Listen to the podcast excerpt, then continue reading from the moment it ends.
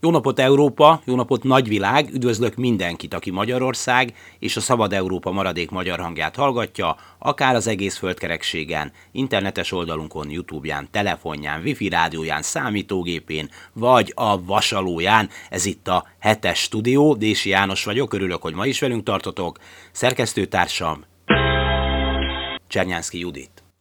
Úgy döntöttem, hogy gazember leszek, fogalmazta meg hitvallását harmadik Rihárd, aki elmegjegyzésekor még semmit sem sejtett arról, hogy az esti híradóban mindezt majd úgy mondják be, hogy a brüsszeli szankciók, valamint a nem váltó óvodások galáttámadása miatt a mi hős vezérünknek a sarkára kellett állnia, és minden erejével azon lennie magát sem kímélve, hogy drága népére csak jót hozzon a nyomorító nyugattal szemben. Köszi kell! Köszi kell! Richard még nem sejtette, hogy az Orbánista propaganda média szerint ő magas, daliás kékszemű, talpig becsületes vitéz, mi az, hogy gazember. Ugyanakkor kétségtelen, hogy a korabeli felvételeken nem hallható egészen pontosan, mit is mond Richard. Esetleg csak arról beszél, hogy a cár atyuska püspök falatja a legjobb falat a környéken? Minden esetre szavait csak Shakespeare-től ismerjük. Úgy döntöttem, hogy gazember leszek. A mikorunk a maga módján szerencsésebb, hiszen bármikor meghallgathatjuk, megnézhetjük, amikor az Orbáni rezsim csöppet ilyet nyúl Bélája közli országa világgal, hogy gazemberek lettünk, nem először, és ahogy elnézem, nem utoljára. He talked about earlier Hungary is not uh, uh, in favor of the amendment of the financial regulation. Thank you.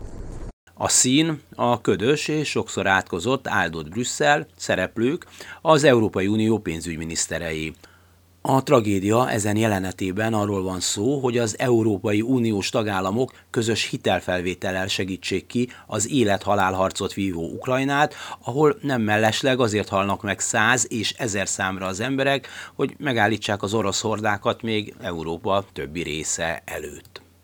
26-an igen mondtak, mint a tudható, és akkor Orbán állandó jellegű tettestársa, Varga Mihály lép a színre. A hangja fakó és remeg, talán sejti, hogy ezzel a mondattal hosszabb időre megint kiírja Magyarországot a nyugati kultúrvilágból, az ország sántaszekerét egy gyilkos zsarnok rendszeréhez köti.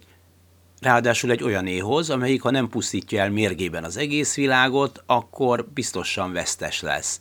Nem ad ide Kárpátalját, na még csak az kéne, sem olcsó olajat, sem könnyű pénzeket, hozni ez a véreskező atyuska már nem tud. Még szerencse, hogy valahol a Spice-ban megvan az utolsó csatlós feliratú tábla, jó, hogy valamelyik gondos gazda eltette, milyen hasznos az most. Az ucsó csatlós.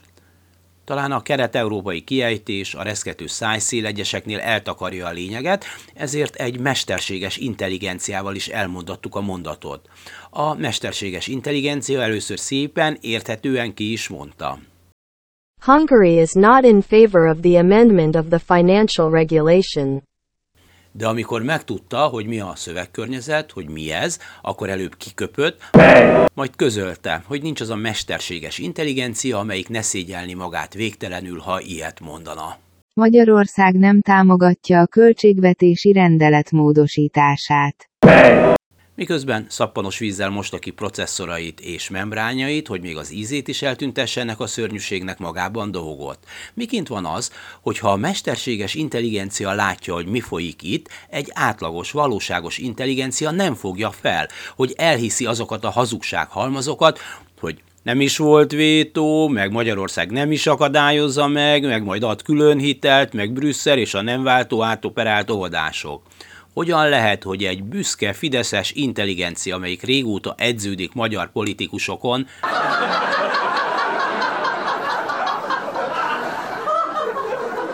beveszi mindezt? Mesterséges barátunk csak egyet pillog és tudja, hazudnak, hazudnak, hazudnak. Árulójává válnak saját közösségüknek, amelyikkel végre az igazságos oldalra kerülhetnének. De nem, komoly árulások és jellemtelenségek árán a zsarnokhoz, a hazughoz, a gyilkoshoz csatlakoznak, és még üzlet sem lesz ebben. Ügyes. És hogy miért? Hm, sajnos ezt nem tudjuk megmondani, mert a mesterséges intelligencia processzora beletörött abba, hogy megfejtse. Fideszest meg hiába kérdeznénk, mert a megkövült hazugság elfedi az intelligenciát.